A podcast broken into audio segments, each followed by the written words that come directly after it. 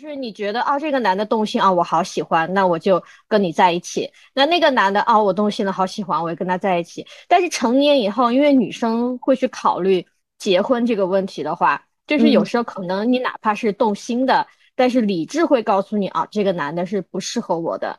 他是因为声音很好听，就他唱歌特别好听，也确实是让我很有安全感，就是事事都有回应。你人生几十年。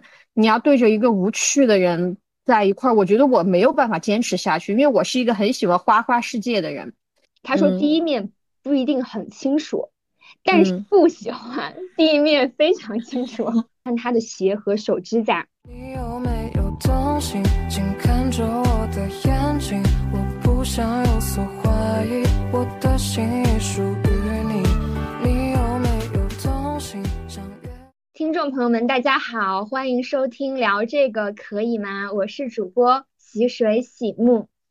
嗯，下个月就过年了哈，很多单身男女都在冲 KPI，想赶在过年前敲定下来。本期的主题呢，就是女性视角的约会动心时刻。我们很高兴能够请到身经百战（打个引号），就是约会经历很丰富的占星师阿哲。阿哲跟大家打个招呼吧。啊，大家好，大家好，我是阿哲。我也不是身经百战，也没有那么夸张，不是身经百战，还是身经了几十战哈。就是具体的数字我们就不说了。嗯嗯。阿哲想，我们首先想聊一聊，就说，因为你现在也是已经结婚了嘛，你现在回看，就比如说之前青春期的动心时刻和成年后的动心。的点有哪些不一样的地方呢？成年之后的这个阈值，动心的阈值会更高一点。其实我可能我觉得是差不多的，就阈值来说的话，就是我，因为我是一个比较容易动心的人，就可能跟跟你有点不一样哈，就是你可能会 很难才会动心一个男人，但是我是觉得啊，比如说今天这个男的这个眼镜戴着啊真好看，我突然有点动心。明天那个男的啊，手挺好看的，我有点动心。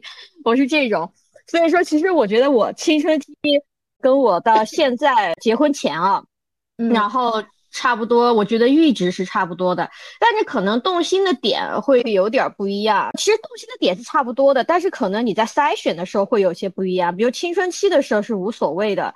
你觉得啊，这个男的动心啊，我好喜欢，那我就跟你在一起。那那个男的啊，我动心了，好喜欢，我也跟他在一起。但是成年以后，因为女生会去考虑结婚这个问题的话，就是有时候可能你哪怕是动心的，但是理智会告诉你啊，这个男的是不适合我的，那我就把这个动心给他压下去。明白，就是对，明白，就是可能青春期的这种喜欢，就是动心跟。动心挂钩的这个喜欢，可能他更多的我就是纯粹是在于喜欢，但成年之后，可能你的喜欢跟合适之间，你也要有一个，就说一个衡量吧，就是可能有些喜欢的不太合适，合适的不太喜欢，然后大家都想是想兼顾喜欢和合适这样。对对对对，就是可能成年以后会更考虑现实一些吧。嗯，明白。那你刚刚说，比如说对这个男生戴眼镜很喜欢，那个手好看喜欢，那你这样岂不是同时动心的人有很多喽？之前，嗯，这倒没有，就是我一般一个时期我可能会动心这么一个，但是过了这个时期可能就是下一个，就是我动心的点会很很跟别人不一样，就是有时候我喜欢的男的。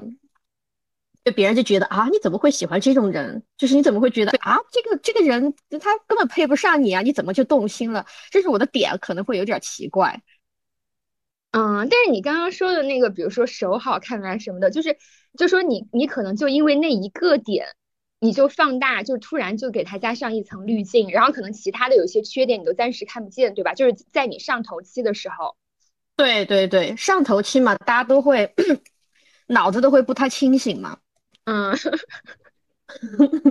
你不清醒的时间大概有多久啊？我可能，我我我我想一想啊，我可能，呃，这几个月吧，可能一两个月。然后，如果他发生，他做了一些让我觉得比较，呃，下头的事情，我就会马上下头。比如呢？嗯，我思考一下哈。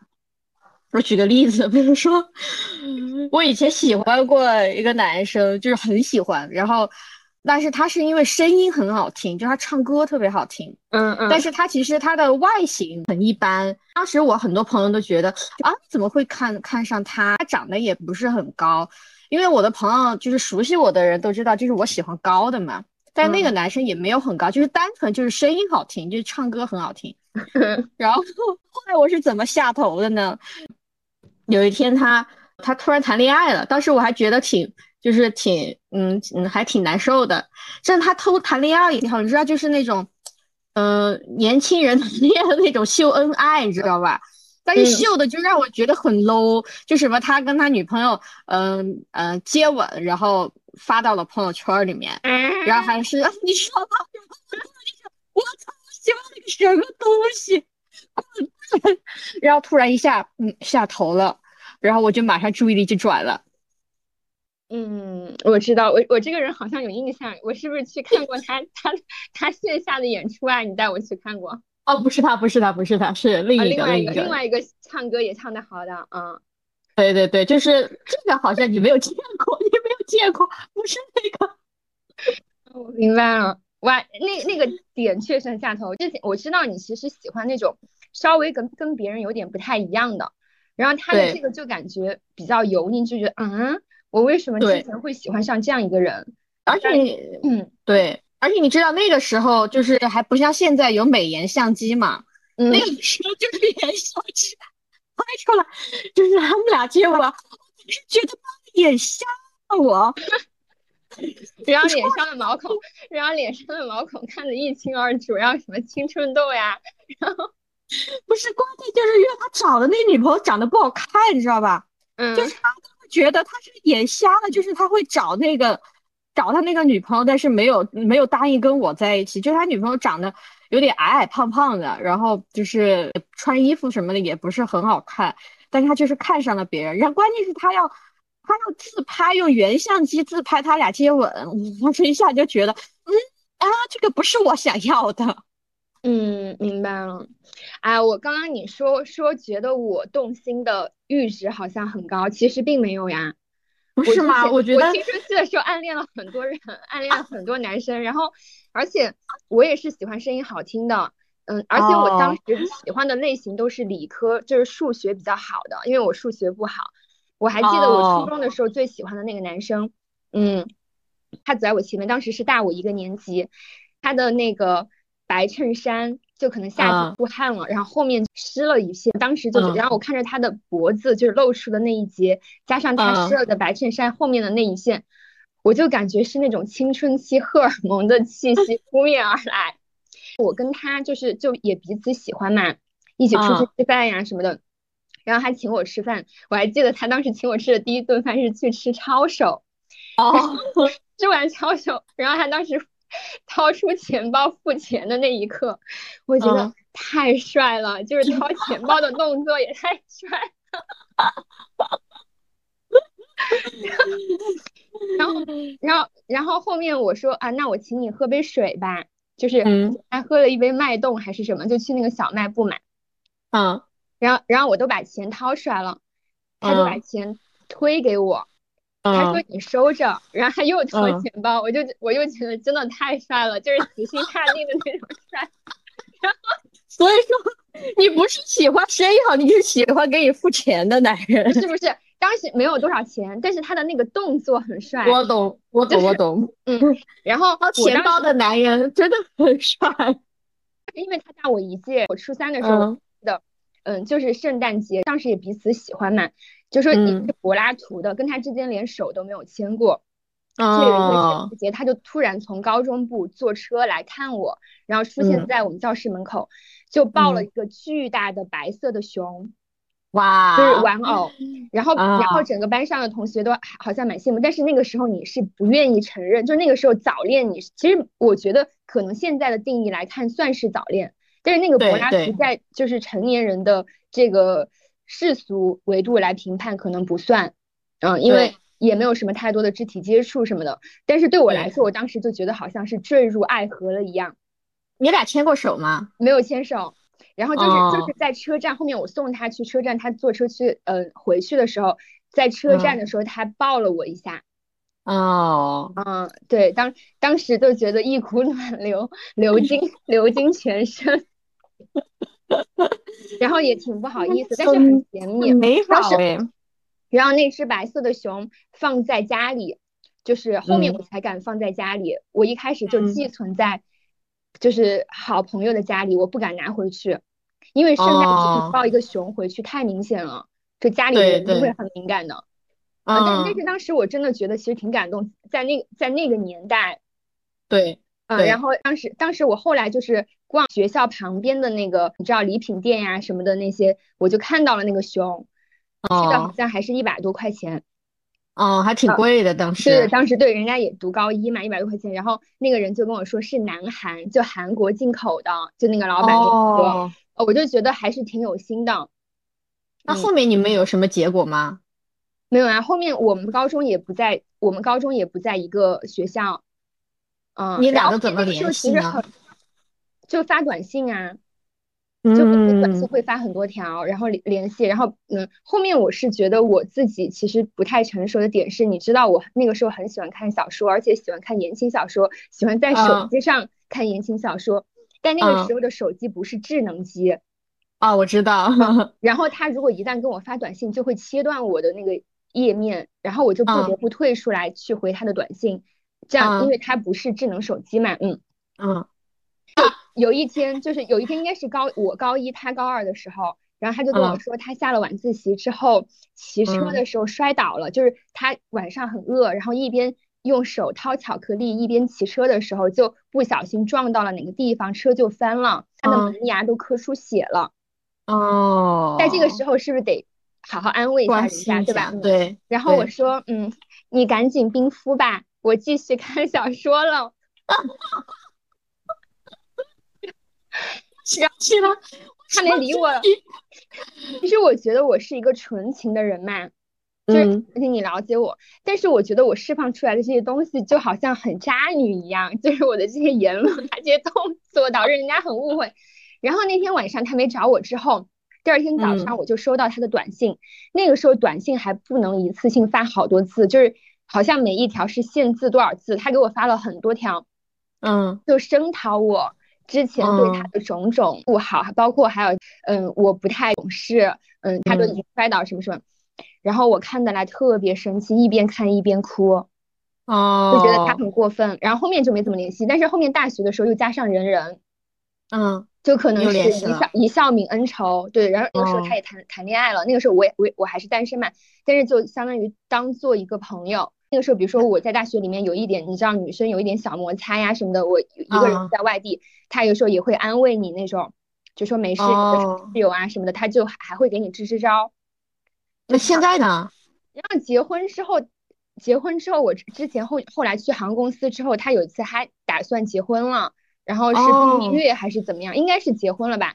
然后他还问我那个去那个地方就是买机票中转怎么怎么做什么什么的，我还跟他说嗯。然后之后有一天我就发现他把我删了啊！我不知道，我觉得应该不是他删的，应该是他妻子删的吧？啊，因为我跟他也没有什么冲突的点。对对对，是这样的。哦，因为我现在觉得还是挺美好，就是这个这个算是我。单身那么多年的唯一一次，就是彼此确认喜欢，然后相处的一个男生。那他给你发信息声讨的时候，你没有跟他解释说你不是这个意思吗？没有。然后我后面后面我就把他把他的那个就是手机上给他的备注改成了世界第一等头号贱人。不是，我觉得可能就是因为年少的时候，那个时候第一次嘛，就是我们其实不知道怎么爱别人，那时候不懂怎么爱人，对，所以说会犯很多错误，会让你错过。而且那那个时候就是，你想那个时候我高一，他高二的时候，他甚至还说，嗯，等高中毕业读大学的时候，我就带你去见我的爸爸妈妈。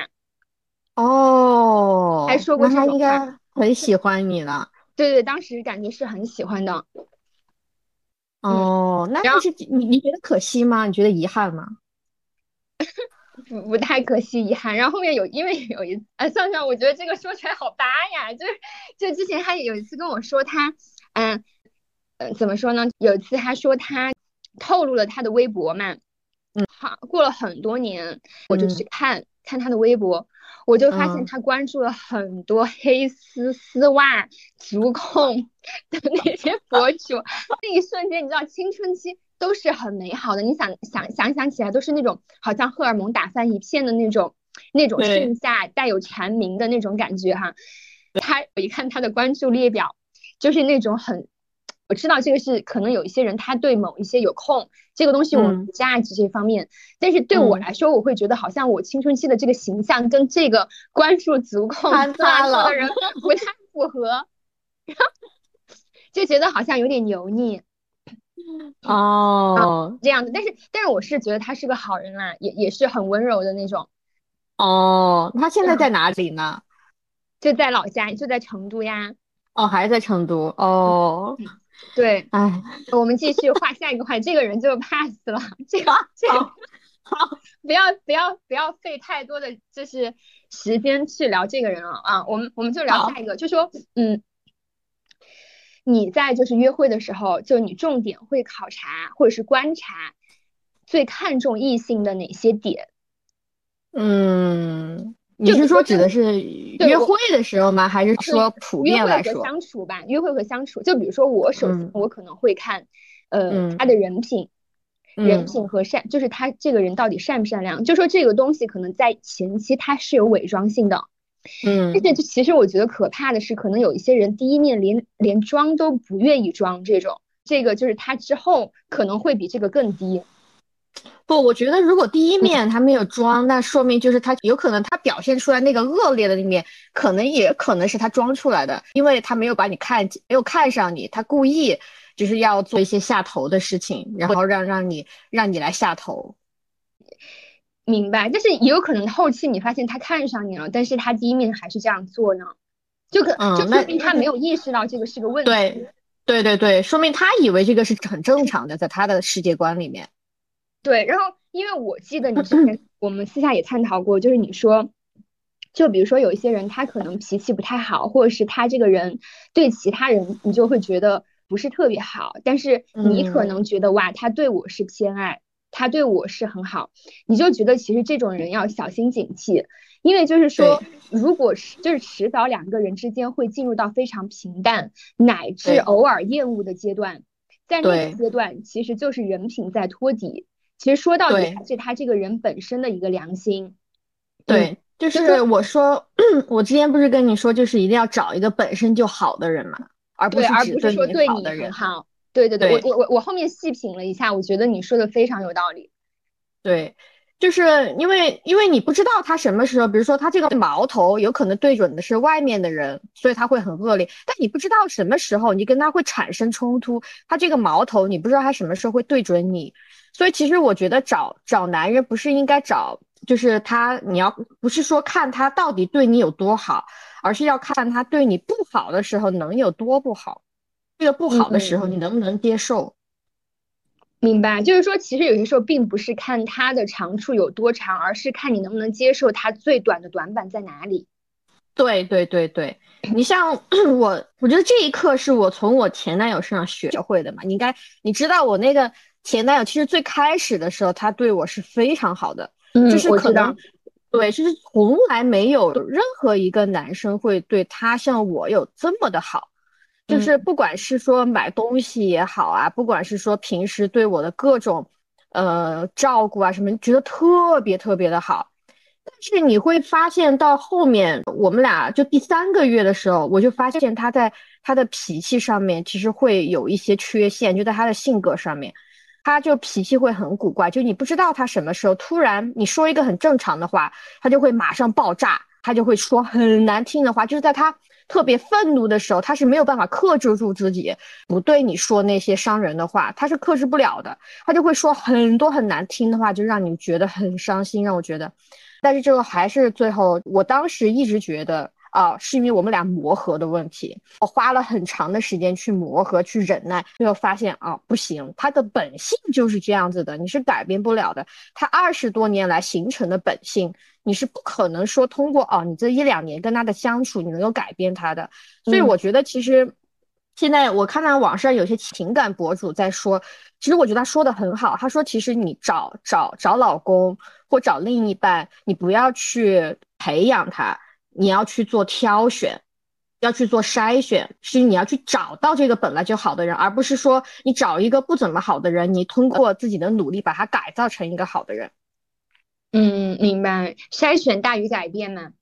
对对对，嗯，就是说，那一开始就说以你前男友为例，因为这个是后面后期相处的时候，你才发现他有一些阴晴不定或者是情绪不稳定的一些不太成熟的点。就是一开始我知道你是很满意的，就包括约会初期、dating 前期，对吧？就那个时候他是哪些点打动了你呢？你现在回想一下。嗯，我觉得是他当时让我觉得他，但其实我觉得他其实是踩到了一个我比较比较脆弱的一个时间，他正好进踏进来了。嗯，因为当时我在他之前，你知道我是跟那个，嗯，加拿大的那个那个男生嘛，那个犹太人，嗯，你有印象没？有印象，有印象，对对，那个犹太人就是把我搞得非常难受，因为那个犹太人是我见过就是。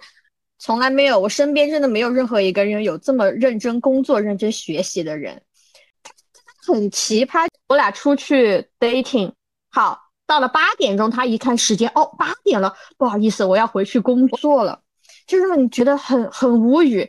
然后后面因为我俩异地嘛，异地，然后经常联系啊什么，他当时就很忙，我俩联系就我经常给他发信息，他就不回我。有，我觉得会有一点冷暴力，但是我知道他不是故意的。但是在我这边看来，是会有一些冷暴力在里面。我当时就很难受，然后后来我就一气之下，我就跟他分手了。我给他发了一个很长的邮件，就跟他分手。当时他也回了我一个很真诚的邮件，就让那个邮件也是让我哭的昏天黑地的。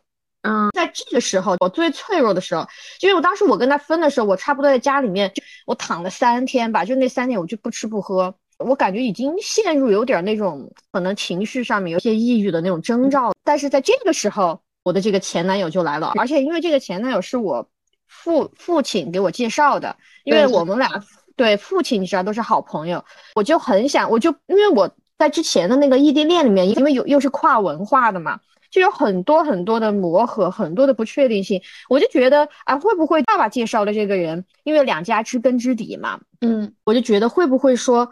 这个男人会让我觉得没有那么大的不确定性，因为什么都是互相都是知道的，而且我俩成长背景也是一样的，不管是小学、初中、高中也好，背景相似。然后后来我我去的英国嘛，他去的加拿大都很相似，所以我就觉得跟这个男生谈会不会就是没有那么大的不确定性，我就很想要一个让我觉得很有安全感的人。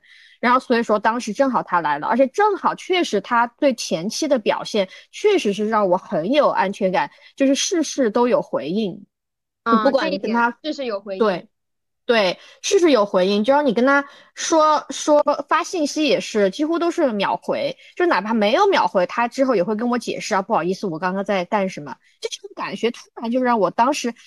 心里面当时因为空洞，突然就被填满了那种，所以说我感觉他其实他能够进入我生命里面是有点乘虚而入的这种这种契机在那里面。因为我现在回过来看，其实他并不符合我对于另一半的挑选，就是他虽然高度是有那么高，但是他长的那个长相不是我喜欢的长相，他的性格其实也不是我喜欢的性格。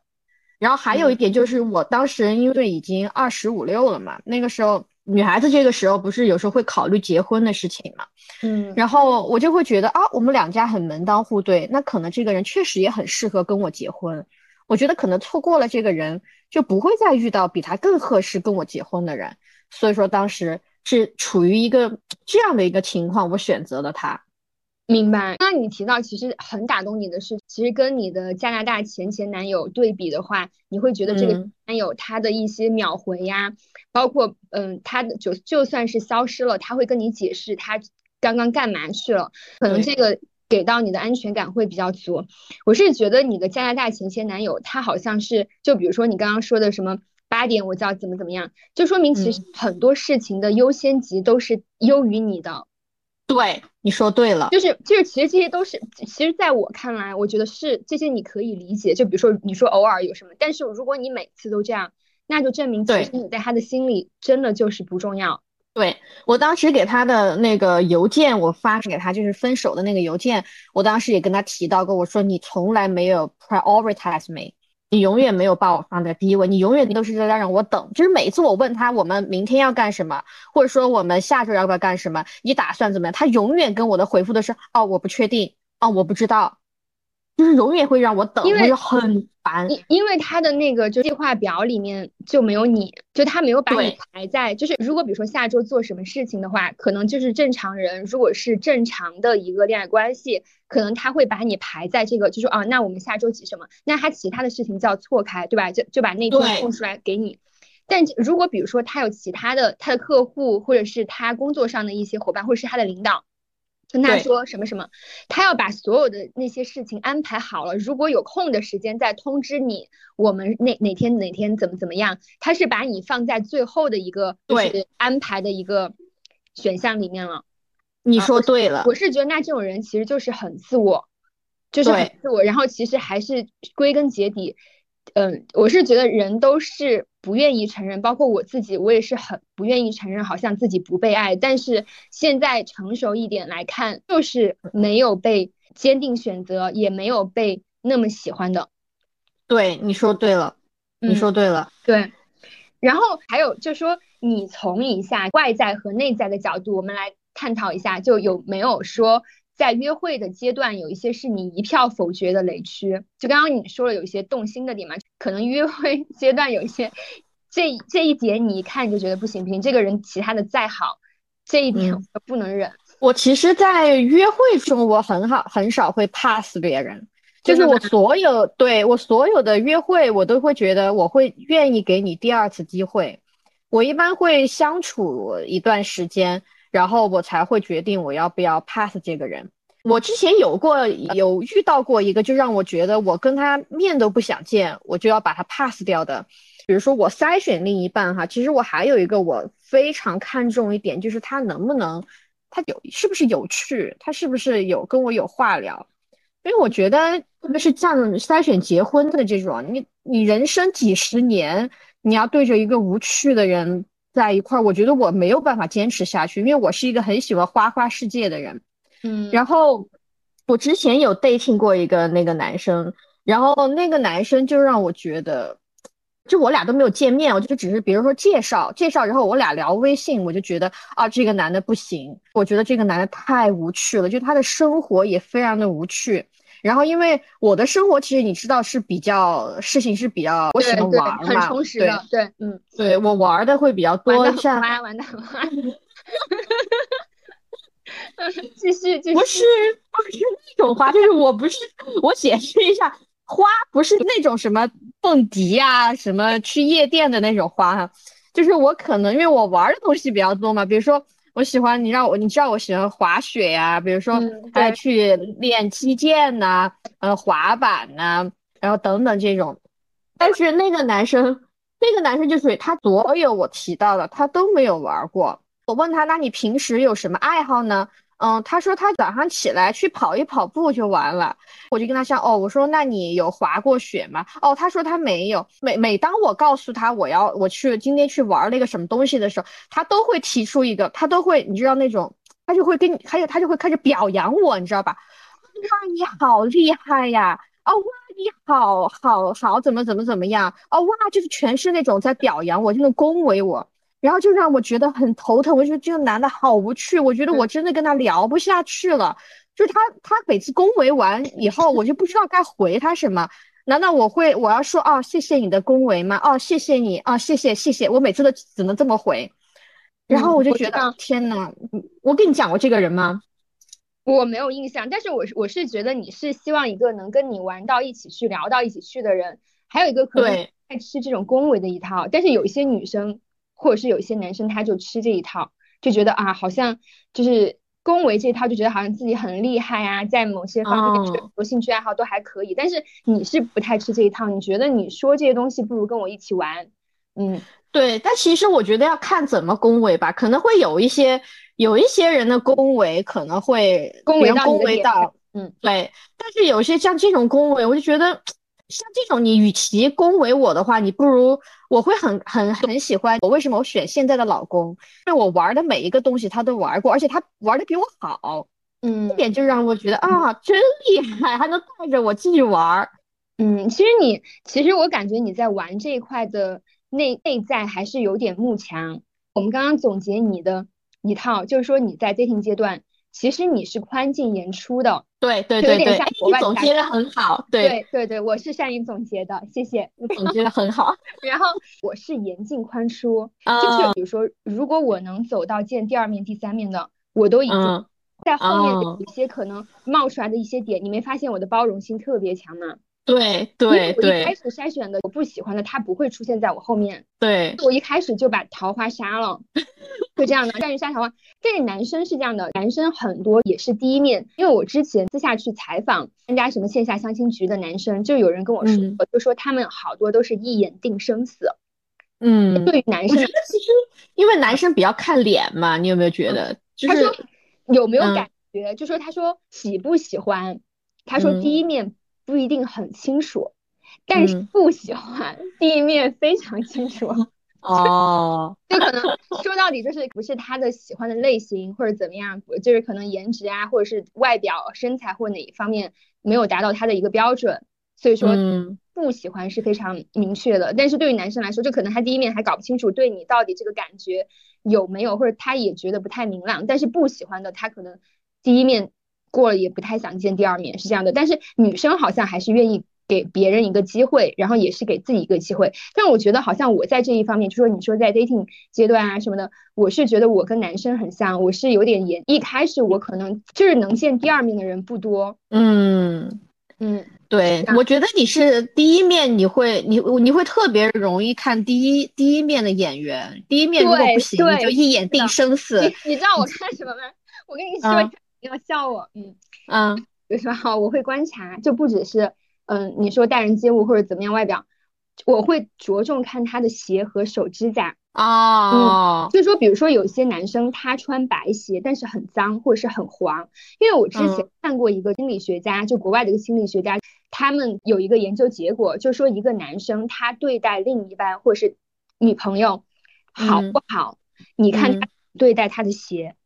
嗯，就有很多男生他其实非常爱护他的鞋，你踩一下他要跟你急那种，大概率他对他的另一半也会很好，是吗？这个我第一次听说这个理论。对，我之前大学的时候就听说了。然后还有一个是，就是我受不了的就是手指甲里面，你知道我是略微有点洁癖，就去哪里都会消毒啊什么的嘛。手指甲里面有污垢那种，我有点受不了。然后还有一个留长指甲，那个特别是小拇指留长。就小拇指，小拇指留指甲，就小拇指留指甲。然后因为有一个说法，留财就是他留的越长，就有些做生意的人，你知道吗？他就专门指甲留一截。我以为他是为了方便挖耳屎。不是不是，就是就是有有一些可能是方便掏耳屎，有一些是就是做生意故意留点。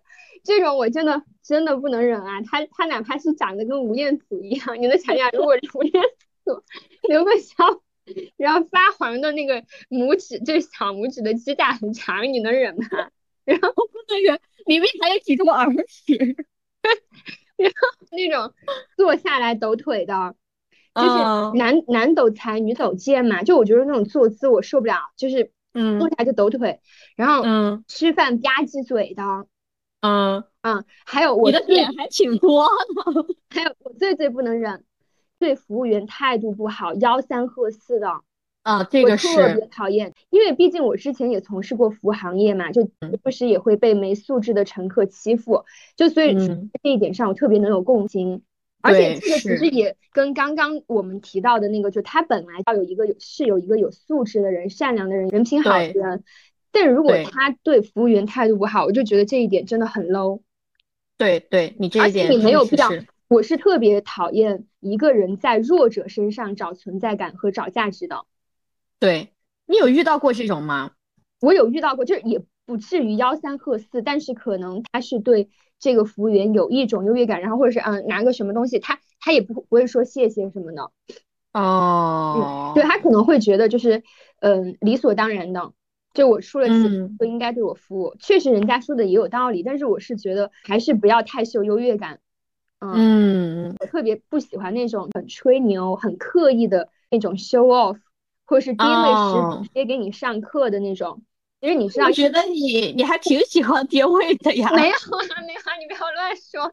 然后我我之前我突然想起来，之前我还在就是。航空公司的时候，就家里给我介绍一个相亲对象嘛，然后那个人也是就是跟加拿大有点渊源，之前加拿大读书，嗯，也回国了，他就看我那个时候我不是要写，就是喜欢写一些旅行笔记发在公众号上嘛自己的，啊，他就他就发了发给我很多张他在加拿大读加拿大读书的时候拍的照片，然后直接说，嗯，这个你可以当素材用在号里面，然后我一看我说。我心里想，这也拍的不咋样呀。你有跟他直接说吗？你这拍的不咋样啊？没有没有没有没有，我心里想，真的拍的不咋样，不知道为什么说让我当素材，就这样的。我说哦，谢谢谢谢。他的地位不止在于此哈，还在其他方面，但这种确实就让我有点受不了。嗯，这些方面哈，外形什么的你也知道我喜欢什么样的，就说嗯，外形上面喜欢斯文败类。对，有点，然后针控，然后肤色控，就我不太喜欢特别黑的，就虽然黑是黑健康色嘛，哈，每个人不一样，我我是喜欢稍微白一点，然后手控也是喜欢手纤细一点，然后大长腿控，高鼻梁控，你控的还挺多，然后然后同时面相控、星盘控、生肖控、八字控、紫微斗数控。控的有点多，如果他生肖跟我犯克，直接一票否决。活该你他妈单到现在，真的真的，其实我我真的觉得我活该掉线，但是我对眼睛还好，就是我是觉得好像人在择偶上面是倾向于互补，就是自己没有，就就我觉得我自己的眼睛嗯比较大，然后我就是眼皮，所以说我对眼睛没什么要求，然后我是觉得我的就是鼻子可能是山根没那么高，不是不是很立体的那种鼻子，所以说我就更偏好。高鼻梁一点，嗯，就觉得好像很多人在这方面，就比如说有些男生他眼睛长得很一般，就会又小，双眼就是单眼皮，他很多就是这种单眼皮小眼睛的男生，他就喜欢大眼睛的女生。嗯，你是喜欢哪一种呢？我是我跟你说了呀，声音就是你都可不是，我是说眼睛，我是说眼睛上面。眼睛我就是都无所谓是吧？就是不管是大的小的都可以。哦，对对对对，我之前是不是跟你说了，我我喜欢是鼻子和耳朵都长得好的男生，因为我跟你说过，鼻强耳弱在面相上就是渣男面相嘛。对对，渣男面相，对鼻强耳弱，就鼻子高，但是耳朵没有什么耳垂啊，像鸡嘴耳那种，就是说他有这个能力，或者是他有这个，他有就是色心，但是他没有这个责任感。嗯嗯，出渣男在面相上，所以说这一点我我很，然后就比如说有些细节方面哈，我觉得我我不知道你在 dating 阶段会不会观察，就比如说当你会不会就是说你会不会把这个评判，就可能有一些东西就是绅士风度是礼节，但是说你做可能也不会说加太多的分，但是对比那些不做的，你就会觉得。在这方面可能不是太有礼节，就比如说。有些人提了个包，或者是拿了什么重东西，嗯，就说就顺手接过去，就也很自然，就需要我帮你拿，或者是给你开车门，给你就是给你倒茶水、夹菜、拿纸巾，然后在吃饭的时候很照顾你啊什么的。就比如说吃烤肉，他就会一直帮你，基本上就没有烤过，或者怎么样。就在这些方面，你会去有一个评判吗？我觉得在我这边看来，我觉得只是一个锦上添花的事情。对对对，是的。就是对，但是他不会作为我的一个标准去衡量，就可能如果他做到了，我会给你加点分，但是你没有做到，我也不会说，因为我觉得就是第一次见面，可能大家没有那么熟悉，我觉得如果你做的太过于周到，反而我会觉得有一点不舒服。嗯，我明白你的意思了，对，就是你会觉得有点过了，或者会觉得他是之前前任把他调教的那么好。其实我不介意说他前任调教他，我我反而很喜欢那种前前任调教的很好的那种男生，因为我觉其实我觉得我现在我老公属于可能他的前任，因为他前任可能很作，然后就把他调教的很好，我这个来乘凉的那个人，前人栽树，后人乘凉的人。但是其实这一点我觉得还好，只是我是觉得，因为我是一个其实我是个比较慢热的人，我不喜欢谁一来就对我特别的献殷勤啊什么的。所以说，就是如果他最开始在这些上面没有做的特别好，其实我是可以可以接受的。嗯，明白。嗯，约会的时候，嗯，正向反馈。我先先说一下我自己的负面的案例嘛，哈，就是平时跟系列你也有所耳闻。嗯啊，这在北京之后有一次 dating，跟一个男生见第一面，然后之前我们在见面之前就有聊过，他就说他很喜欢张学友。嗯，然后。说，我最喜欢张学友的《烦恼歌》了。我最喜欢哦，确实确实这首歌怎么怎么样哈，这个就过了。然后我们就吃饭嘛，吃饭，然后吃完饭之后，他就开车送我回来。嗯，在停车场的时候，他就问我住哪里，就开始就是拿出导航在那导。然后他在停车场就哭导了半天，我就在想，这个找地址怎么那么难找，要找半天吗？嗯，然后结果他鼓捣半天，连上蓝牙就放了首《烦恼歌》。嗯，其实其实我觉得好像这个信号应该是蛮正向的，对吧？就是他记住你之前喜欢烦恼歌，然后送你回来的时候专门把那那首歌调出来放给你听，是不好意思的，因为你知道我跟男生的接触其实是比较少的，就是嗯，但我就假装没听见，嗯，然后因为我不好意思，我就假装没听见，就是他放烦恼歌这个。然后后面下车之前就问我，他说你喜欢什么样的类型的男生？有没有什标准？嗯，择偶标准。嗯，说哎呀，就随缘吧，看眼缘吧。嗯。然后后面我甚至还会好奇，为什么我们聊了几天之后，其实我觉得也还行，但是我可能正面反馈不多。嗯。不然他就就是就是就是 ghosting 了，突然就消失了。我现在是觉得我好像没有给给到正向反馈，啊，还有就是到的我的第一个相亲对象是家里给我介绍美国美国西部一个城市的一个伴 A B C 嘛，嗯，我们当时在见面，嗯，第一次吃完饭之后，他送我回当时我们机组住的那个酒店，他就他说你下次来这个地方的时候，提前跟我说，我来安排玩，哦。我下意识的反应就是不不不不不，我自己可以安排。然后他脸都绿了，就我感觉他 盯了我一，他说嗯，你上去那个你上去好好休息，就什么时候就没有了，你知道吗？然后后面我还跟我妈说，嗨，他应该对我没意思，后面没怎么找我了。然后后面我妈就她会觉得应该不会，然后我就把这个事情跟他说了嘛，什么我我妈说。你还挺厉害的，你真挺厉害的，你自己真的厉害完了，你自己安排真的很可以。你去过那个地方一次，人家说人家来安排，你说你来安排，你自己可以安排哈，把面子都拒绝了，嗯，没给人家留面子。然后同样是这个相亲对象，哦，这个事情你把我笑惨了。我记得当时跟你说，就说他那个时候美国，他当时是买了枪嘛，自己买了手枪，然后他就 对不对？我还说这个事情了，他就跟我说，哎呀。国内打不了枪，就说你那个，你下次来跟我说，我带你去打枪。一般一般的女生肯定就会觉得很开心嘛，就是就觉得哎，打枪。确实，其实我当时内心是想去的，对不对？我也想。当时我心里就在想，哎呀，你不是就是想说你买了枪吗？我我打过呀，我小学军训的时候还打过机关枪呢。我不是，我是你没你没有发现，就是我感觉你对于男生的这种思维模式就是这样子的，包括你现在都是这样子的呀，就是就是你就想跟人家争个高下，对吧？还是说对体内的那个女性觉醒？我好像说不行，我的那个 girls power 要要要起来，就是我不能让你觉得什么。但是我我是觉得，嗯，就说你说那个烦恼歌的那个歌，我当时。不好意思，你要问我当时对他，我是有好感的，我是想再见第二面、第三面的。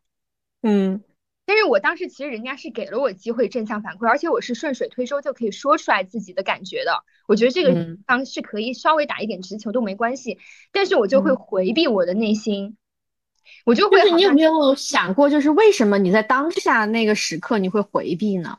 我当时我跟你说过，就包括我之前暗恋的，就我很矛盾。那个时候可能我会觉得我喜欢这个人，但是我又怕他知道我喜欢他。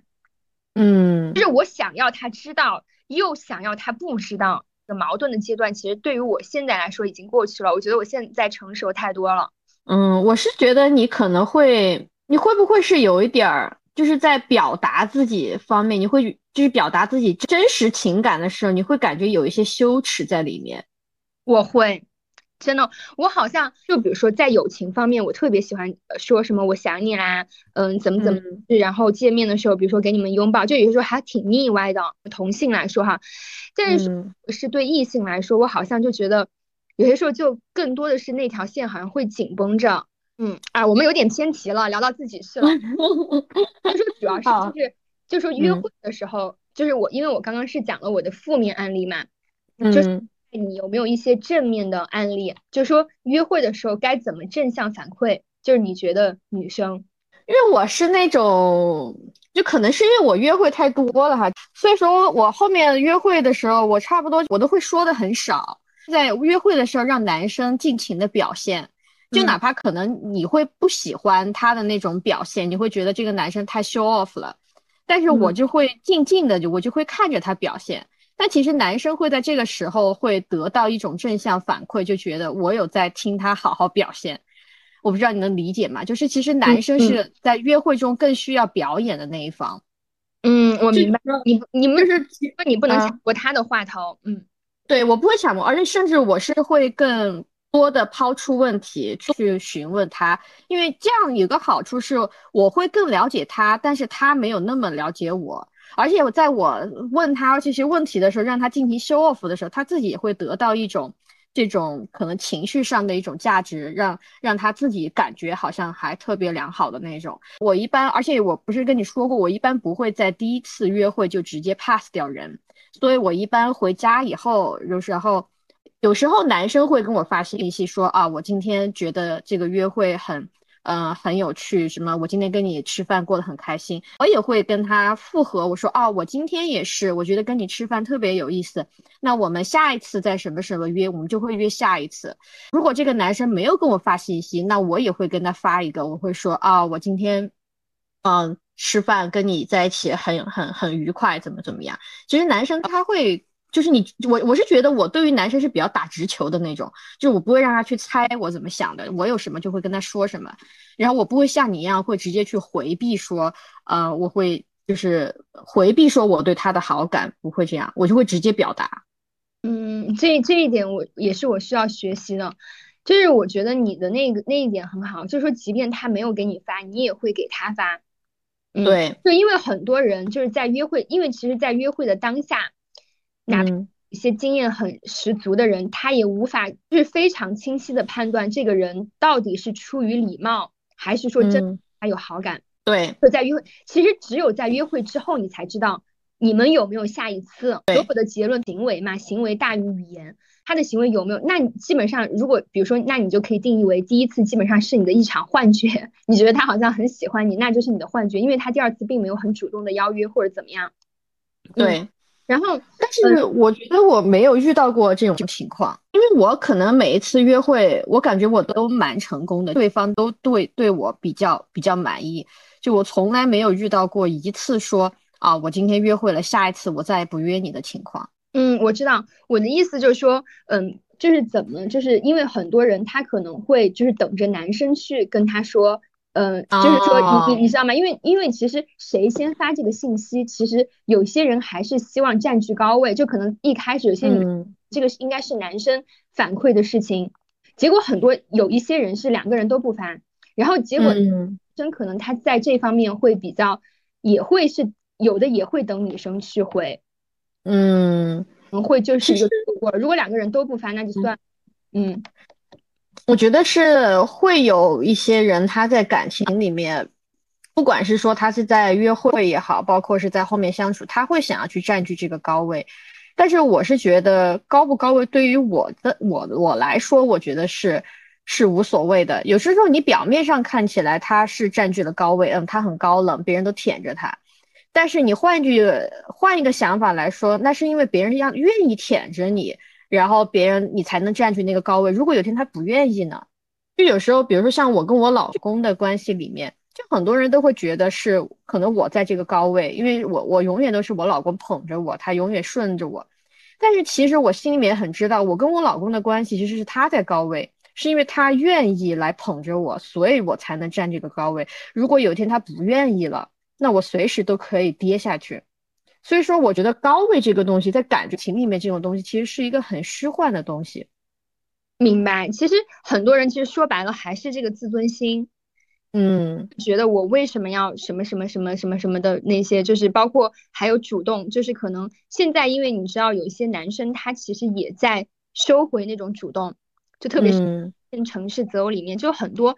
男生其实已经不太会主动的说追一个女生，很多的人是我们要双双向奔赴或者怎么样，对吧？然后现在主动出击的女生越来越多了，勇敢的女生也越来越多了。对，这个也是一个现象。嗯，我觉得是因为可能还是有一个，是因为东方东方的文化吧，就觉得女孩子啊，你要矜持啊，你不可以怎么样去追男生，怎么怎么怎么样的，所以会让很多的女生她会。就是比较内敛、比较矜持这一块儿，但其实时代已经变了呀。你看你在就是跟国外的男生 dating 的话，其实不会存在有这种情况，他会觉得什么哦，你女生主动了你就掉渣，其实不会有这种情况。嗯，明白。那你觉得就是你自己的时候，在比如说跟男生在约会期间，你是能判断出他对你的好感吗？就你能嗅到他对你的好感，还是说你也其实要？等约会之后才能完全的判断。嗯，约会之后，我觉得当下当下肯定，因为第一面没有人会在第一面就能够确定。我一般会，一般这个男生如果来约我第二次，再约我第三次，我知道他肯定是有好感的嘛。或者说第一次约会以后，他会一直跟我发信息啊，会怎么怎么样？嗯，这个能判断。我觉得当下第一面没有谁能够通过第一面，包括那个男生，其实有可能他也不可能会通过第一面。然后就就能够完全，哪怕他知道他喜欢我，他也不会完全的表现出哦，我好喜欢你啊，是吧？我觉得这个应该是都是会有一个过程。对，是的。那个有没有什么比较记忆深刻的约会经历，或者是遇到的奇葩的 dating 对象？我，嗯，我想听一下你有没有遇到什么奇葩的 dating 对象呢？奇葩的 dating 对象啊，我想一下，有一个哈，我跟你说，嗯嗯，一个。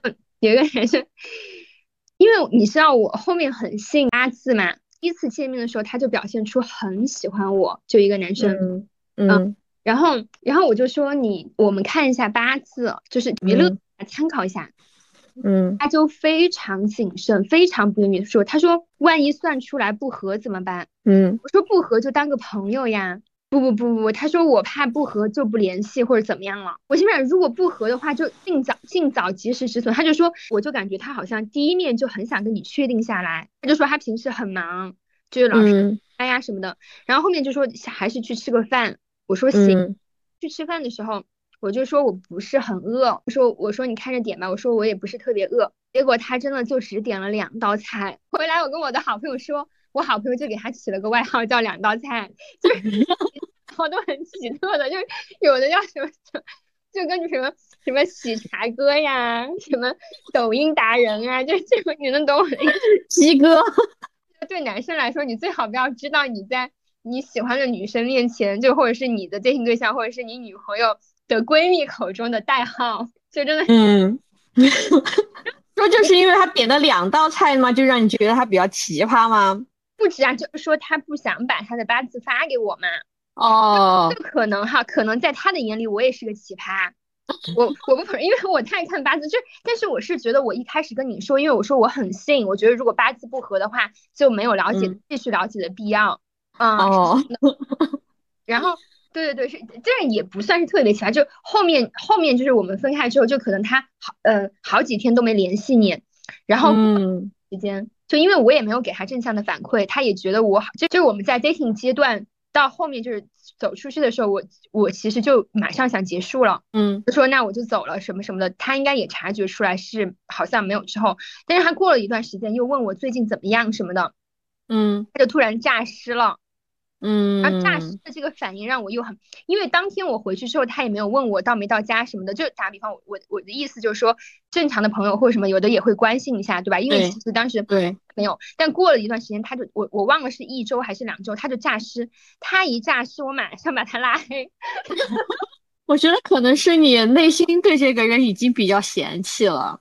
就是你才会做出拉黑这个举动，你你不想跟他多说一句话。嗯，也是。然后我 dating 的时候也不是很开心，确实，第一他不是我很喜欢的那种类型，嗯，他第一面给我的感觉就是占有欲很强。给我的着重感觉，好像你已经是他女朋友，他想跟你确定下来那种关感觉，然后还问我什么，就很油腻。就比如说，我们当时是约约的是周六下午，他就说他出差回来，周六上午还见了一个什么什么工作上的什么人哈之类的，嗯，就说哦，我说那你好忙啊，你什么什么的，他就说嗯，他说不对了，见你下午才什么什么，但但他但是他那句话比我说的油，嗯，情默默的看着你，然后我当时就觉得 no no no。不行，你想马上跑是不是？有有点，就是有点吓人。主要是，嗯，他的八字后面他还是给我了，其实他还是给我了他的八字。嗯，你觉得合吗？你看到？还行，其实还行。我说实话，还行。所以说我也不是完全是用盘来看人的，我我就是觉得我又要喜欢，但是盘又要合嘛。嗯，二者。你呢？你来讲一讲。我我有一个比较深刻、记忆深刻的约会经历，倒不是奇葩哈，是让我觉得比较，我不知道怎么形容，就是就是这个是跟那个加拿大，我那个加拿大那前男友，就我俩第一次约会，就那个时候我不知道，那个时候我们在约会，就那个时候我不懂，嗯，我们俩是怎么认识的？我俩是两在两个班，就是我俩在英国念书的时候，在两个不同的班，但是我俩选修选到了同一门课。然后我们就在上课的时候，他就坐我旁边，因为你知道国外念书，他不是经常会让你组小组作业嘛，要做 presentation 啊这种。当时组小组的时候，我就问他要不要跟我一组，那时候他还挺，就是他还挺，就是。还挺挑剔的，他问我是不是很 hard working 那种，我说我是，我会，我说我是会准备很充分那种，他行，然后我们俩就组了一个小组，就一起完成小组作业。当时我们这个小组里面还有另外两个他的朋友，就有一个中国男生，还有一个印印度尼西亚的女生，我们四个人一个组。因为嗯，我是属于在小组里面可能是比较强势的那种，就是我会做很充分的准备。然后会提出我自己的观点，然后会捍卫我的观点，就是我可能会比较强势，然后在很多的人的眼里就会觉得，特别很多中国男生就会觉得我太强势了。然后，但是当时我们一起小组作业的时候，然后反正最后我们这个作业就完成的特别好，就分数也打的特别高啊。在最后的 presentation 的时候，因为有很多的，其实有很多，如果比如说中国人参与的跟外国人一个小组的这种 presentation 里面，有的时候中国人会因为语言的问题就不会去回答老师的问题，一般会把这个任务交给的那种 native speaker。但是当时我我就没有，我就当时就做了很多的贡献在这个小组里面，我以为事情就完了。当时大家还说我们完成的很好，印度尼西亚那个女生还说我们要不要做一个开一个。庆功会吧，但是说完以后就没有没有以后了，就大家也没有继续说我们要真的要选哪个哪一天来庆祝这个事情。结果突然有一天，这个这个加拿大这个男生，反正就当时这个事情过了几天吧，这个加拿大男生突然就问我说，要不要我们一起出去吃点东西什么的，或者说嗯去他家里面他做饭。我以为。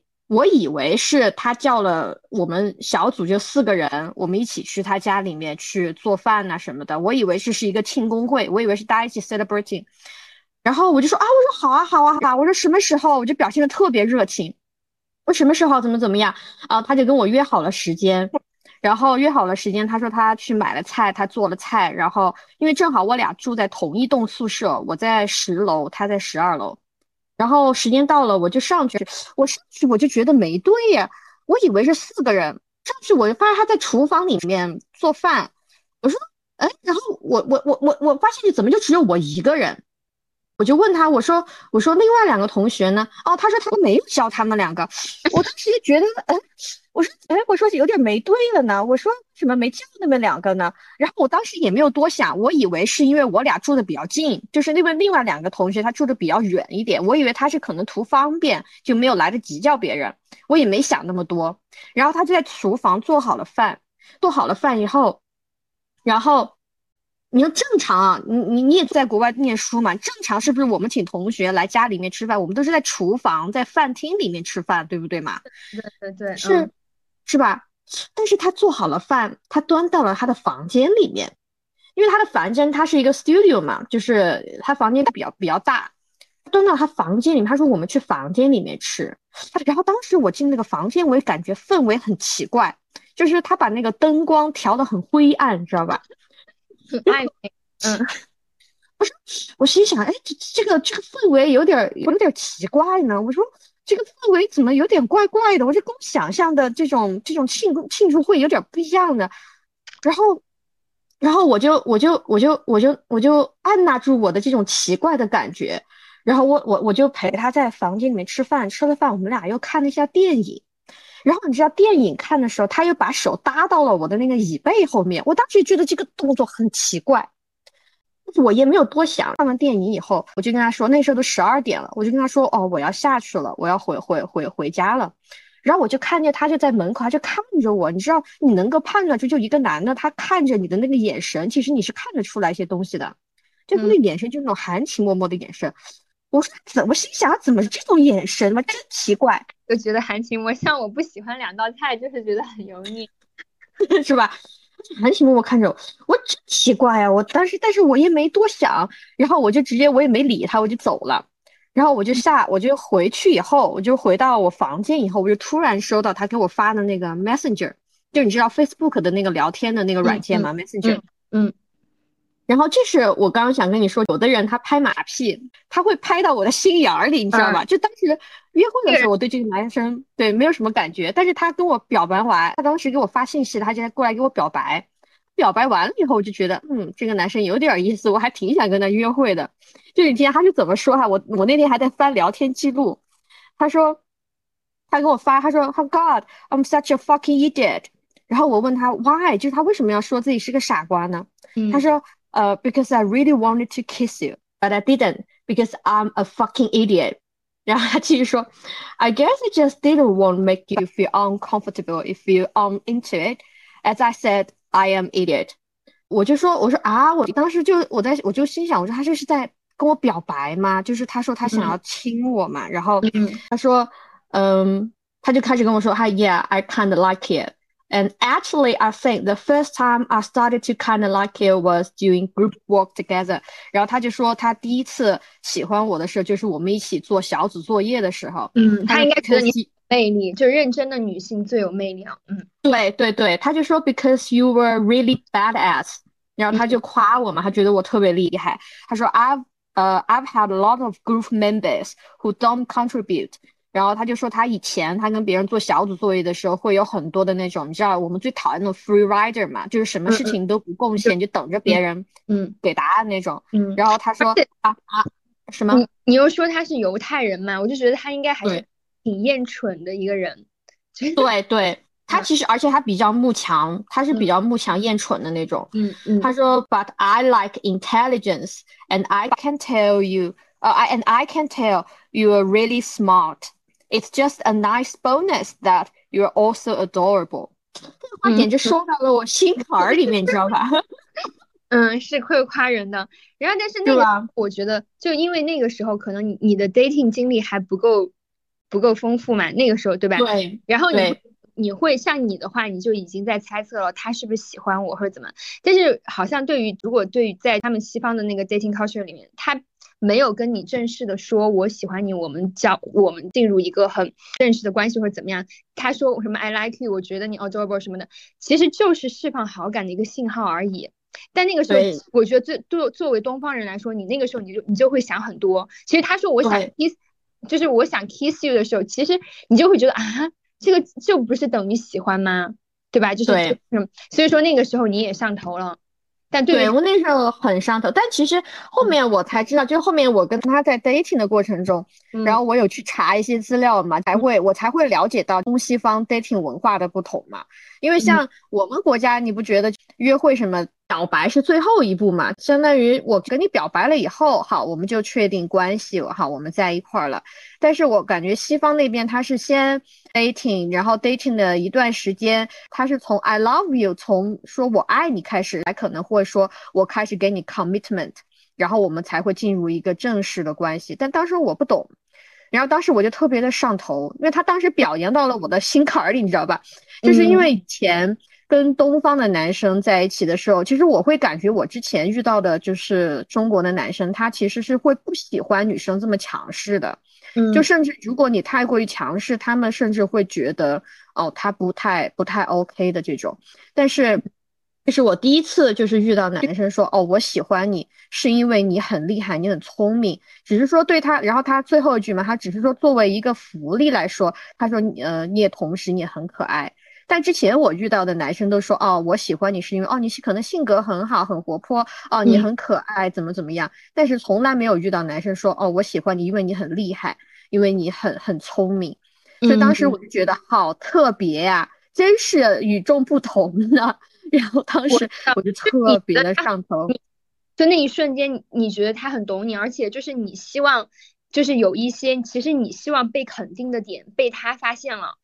对对对对，拍马屁也要，拍到点上，就可能其他人经常夸你的那些，你你听多了过后，你觉得啊，就我就这样啊，你你就是对对，什么就激不起我心里的水花。但是他好像看到了你，你真的希望被人看到的那一点。对对对，哎，你好会总结，对对。然后我就觉得，嗯，这方面的话，而且其实人哈，就包括你现在占星嘛，嗯。其实占星的过程也是一个了解，越来越了解人性，而且越来越了解自己的一个过程。对对对，可能就会觉得人确实就会喜欢喜欢自己的人。对，所以说我觉得会有女生会觉得很害羞，她不敢跟对方释放自己喜欢的信号。这种其实我觉得不是，反而你如果跟对方喜释放了你喜欢他的信号，可能别人会更多看你一眼。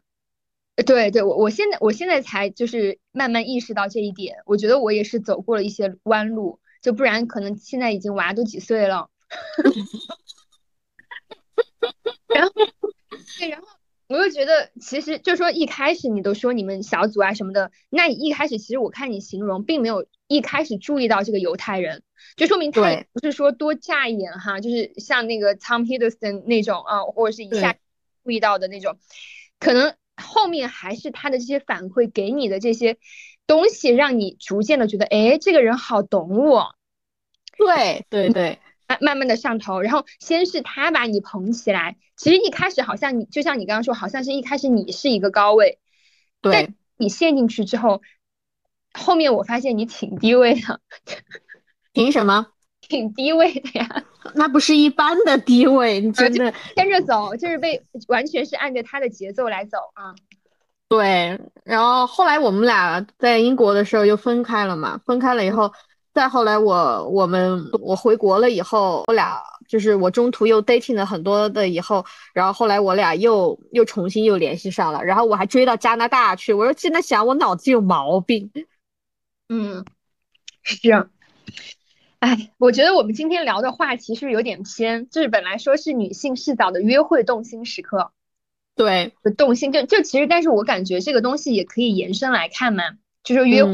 约会，它这个是 dating 阶段算约会。你说在一起之后的约会叫不叫约会？也叫约会。对，嗯，就不限于说第一次见面的那种 dating 吧。对，就说还有包括后期的相处。对，就现在我身边有也有结婚的朋友，就跟我说，就可能她跟她的老公在一起，从在一起谈恋爱几年，然后到现在结婚，她些时候看她老公，嗯，她还是有突然就怦然心动的瞬间。嗯，你是想问我有没有吗？对，就突然还是觉得，嗯，这一面我觉得我现在看到，就突然一下又有动心的感觉。肯肯定这个不及热恋期，可能你觉得哇，情人眼里出西施的那种感觉。但是后面你们进入平淡期之后，其实偶尔你还是有动心的时刻。嗯，会有会有。我觉得其实是因为两个人在结婚了以后，你不能保持原地踏步吧？可能因为我和我的先生是我俩都会往上，会就是我俩会去开拓很多新东西。所以说，当我们开拓这些新东西以后，我们再互相来看，又会发现一些我们以前没有发现的对方身上的一些特质，就是比如说。呃，我俩结婚了以后，他也在学很多的新东西嘛，比如说他也在去学中医啊，在进修啊什么的。然后你就会发现他在新的这些领域里面，他又迸发出了一些新的很好的特质，是让我心动的特质。明白，就说你们其实都是在一起共同努力向上。就好的关系，就之前我们私下也探讨过，就说好的关系会让你在，嗯，就是你们两个人彼此就是都在进步。而不是说在拖累你，或者是互相 PUA，或者是打压你那种，就两个人都是在向上的。对，就是变得更，你就是你跟就是你跟他在一起越久，你更喜欢你自己，你也更喜欢他，他也更喜欢他自己，他也更喜欢你。嗯，对，是这样子的。所以说他们说就是真爱嘛，其实不是说。爱不是说你要跟不同的人去做同样的事，而是应该跟同一个人，我们去做不同的事情，做更多新鲜的事情，来保持我们的这个爱的新鲜度。对，嗯，这句话说的很好。嗯，对。所以说，因为我跟我先生本来我俩爱好就很相似嘛，就是本来我俩也喜欢滑雪呀、板类运动啊什么的，然后嗯。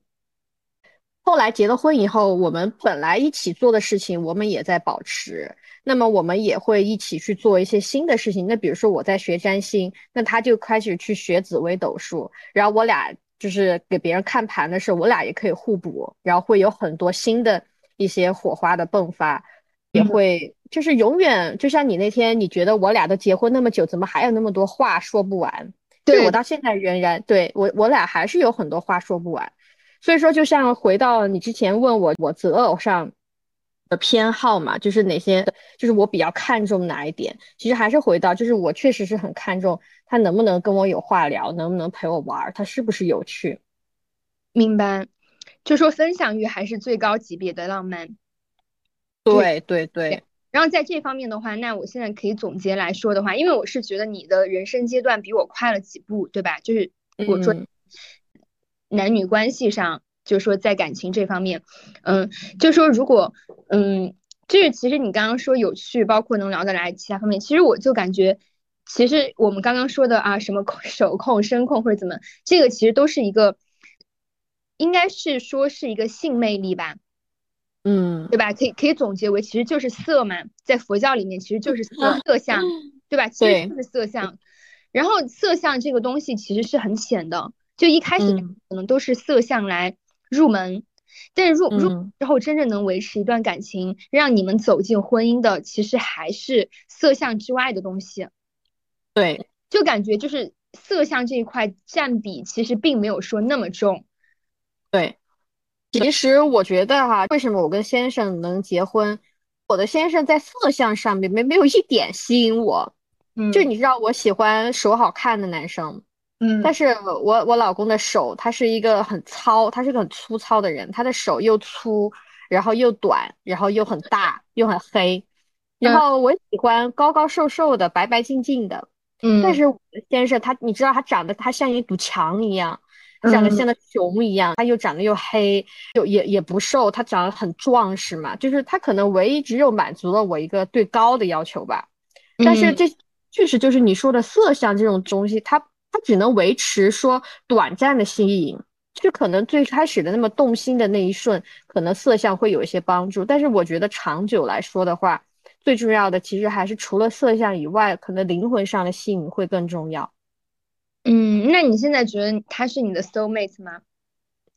我觉得他是诶，我觉得我我应该我不知道跟你讲过没有，就是我在遇到他的时候，我俩我应该跟你讲过吧？我俩认识的时候。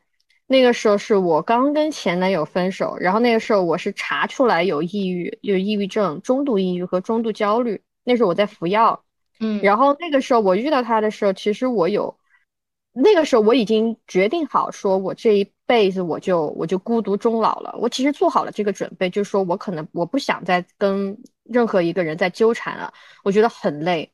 但是在这个时候他出现的，就相当于他是在我触底的时候，他把我拖住了。就相当于，我就感觉有一种感觉，就是他在拯救我的感觉，就是我遇到他了以后，我才开始慢慢变好的，然后我开始停止服药了，然后我开始就是相当于我开始怎么说呢？有我感觉有成为自己更好的一个自己，我有变得更自洽，有更自信，就是因为遇到他以后，我我发现是。我我发现是他会就是让你更自信，但你之前的那个前男友就会 PUA 你。然后我发现你在那段关系当中，你都不能做自己。对，比如说，我知道你其实你那个时候你是有那种很大女人的一面，就是什么我兴致上来了我就会爆粗啊什么的，也是有真性情的那一面。但是你在他面前就非常的小女人，然后包括私下你做一点什么比较叛逆的事情，然后你还生怕他发现。对。啊，因为就是因为你觉得他大男，就是骨子里还是有大男子主义，然后你也跟我们说过，你说他不喜欢，对吧？我我我我就经常，好像你当时经常提到，就是他不喜欢什么，他不喜欢我什么，他不喜欢我什么。对。后面后面，直到你遇到了你老公，你就会觉得我更关注的是我喜欢什么。对，他就是你像像我老公那天也跟你说嘛，他因为他是个修行的人，他就觉得，呃。他不希望我什么这辈子要做一个善良人，做什么人？他只希望我这辈子过好自己。他希望我能做好自己就行，我想做什么就做什么，他都支持我。像我记得我，嗯，其实我一直其实很想在出国去读博。就是我记得这个事情，我其实跟我就当时跟前男友在一块儿的时候，我问过他，我说我如果想要出去读博怎么办呢？他就生气了。他就说，如果你要出去读博的话，那我可能要重新考虑一下我们俩之间的关系。他就会很生气，他就觉得我没有，就是我怎么能想要出去读博呢？我俩都在一块儿了，他会觉得你没有把他放在未来的规划里面。对，但是我我同样的问题，我跟我老公有也有问过他，就是我可能去年吧，我也问过他，我说，老公，我真的很想读博，我觉得我在现在这个工作我不是很喜欢，然后。我老公就说你想去就去呗，我说那我出国读博了你怎么办呢？他说我就在国内我就好好给你赚学费呗。然后他说你毕竟你的父母也需要也需要人照顾啊。他说我我也能我在国内我就帮你把你父母照顾好。我当时就就发现，我当时就觉得，哎，我怎么没有早点遇到这个人呢？我如果早点遇到这个男人，就可能我现在博的读完都回来了。嗯，明白。那其实我觉得像这种，嗯，就像你跟你现在的老公在就是 dating 阶段，我知道你当时一开始并没有说多动心，就没有说多少多巴胺的那个刺激分泌化，哇哦那种眼前一亮的那种感觉。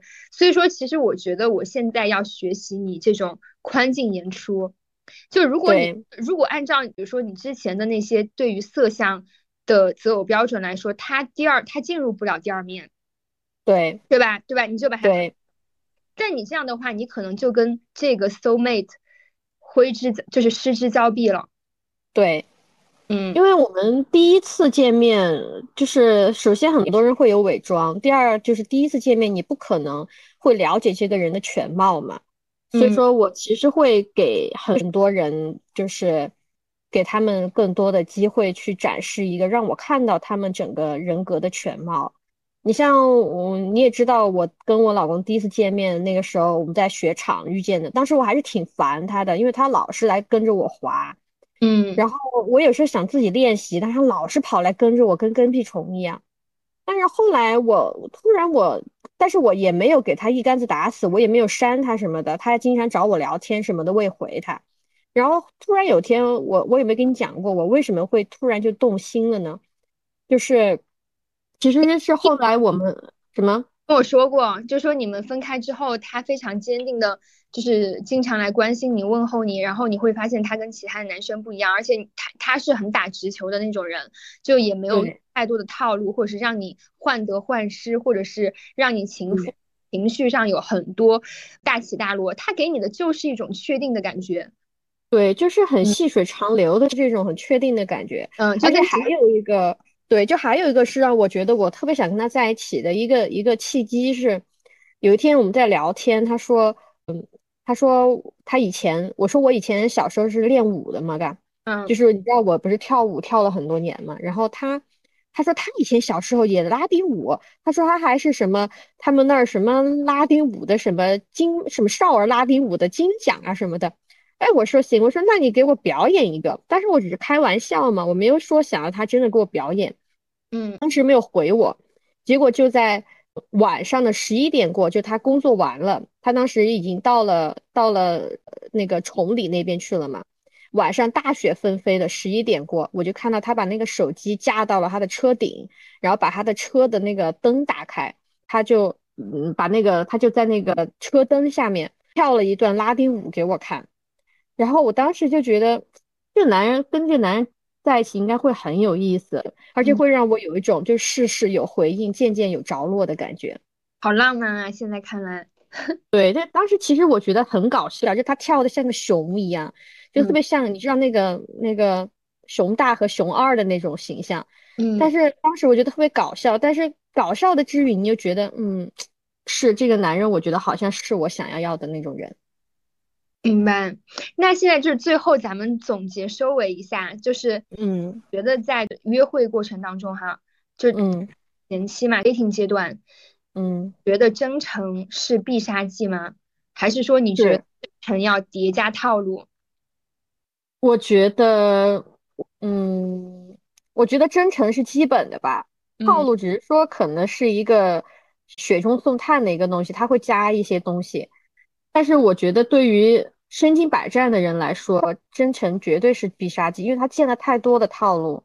嗯，那真诚永远是最最基本的必杀技。嗯，你觉不觉得，如果就是这样来看的话，一个人甘愿给你就是确定的感觉，就是他在你身上 all in，嗯，其实证明他的内核是很稳的。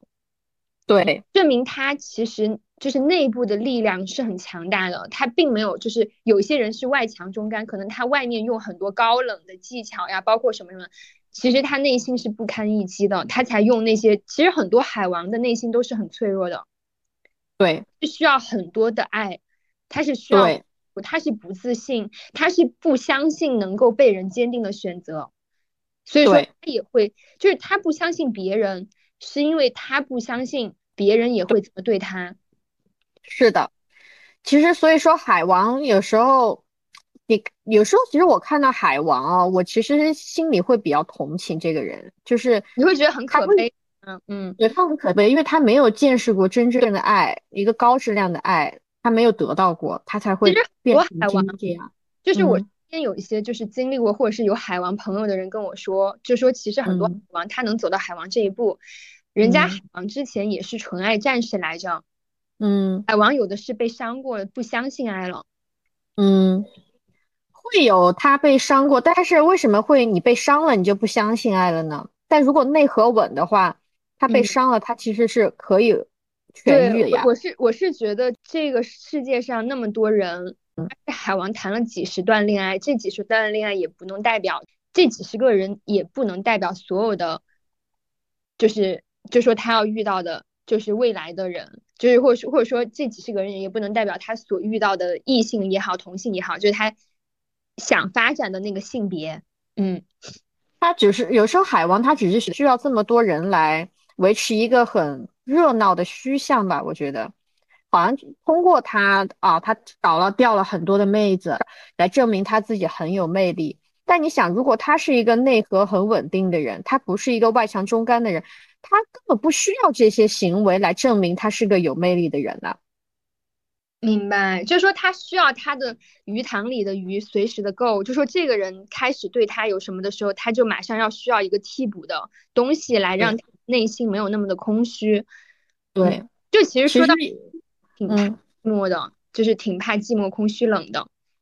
对，就是你看，如果是一个内核很稳的人，他不管谈过就是多少伤伤害他的恋爱，他不会说什么嗯。怎么就变成了个海王了？我我我应该跟你讲过，我先生他之前谈的谈的恋爱其实很糟糕。他的第一段恋，他女朋友把他给绿了，给他戴了个绿帽。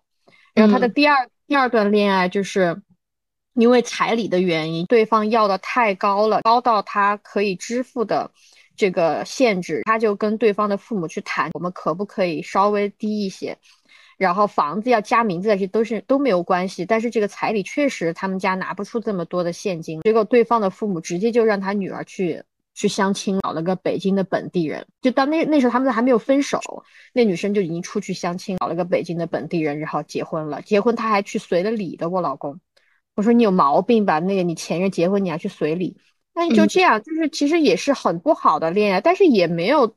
说导致说他变成一个海王，导致他黑化，导致他不相信爱情。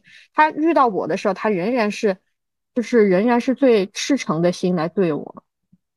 嗯，是的，是的，说的很对。下一次有机会，咱们也来聊聊占星或者是其他的东西。嗯，对，我们可以聊聊占星的东西。那那本期的聊这个可以吗？就结束啦，特别开心，特别荣幸，请阿哲来讲一讲这一期的主题。嗯，咱们今天还聊的挺深入的，各种偏题哈，但我觉得应该比较，就是应该还是可以听到。然后有一些也是比较三八的内容。对，其实就我觉得我们聊的比较散，有点散，但但有点发散，有点发散出去了。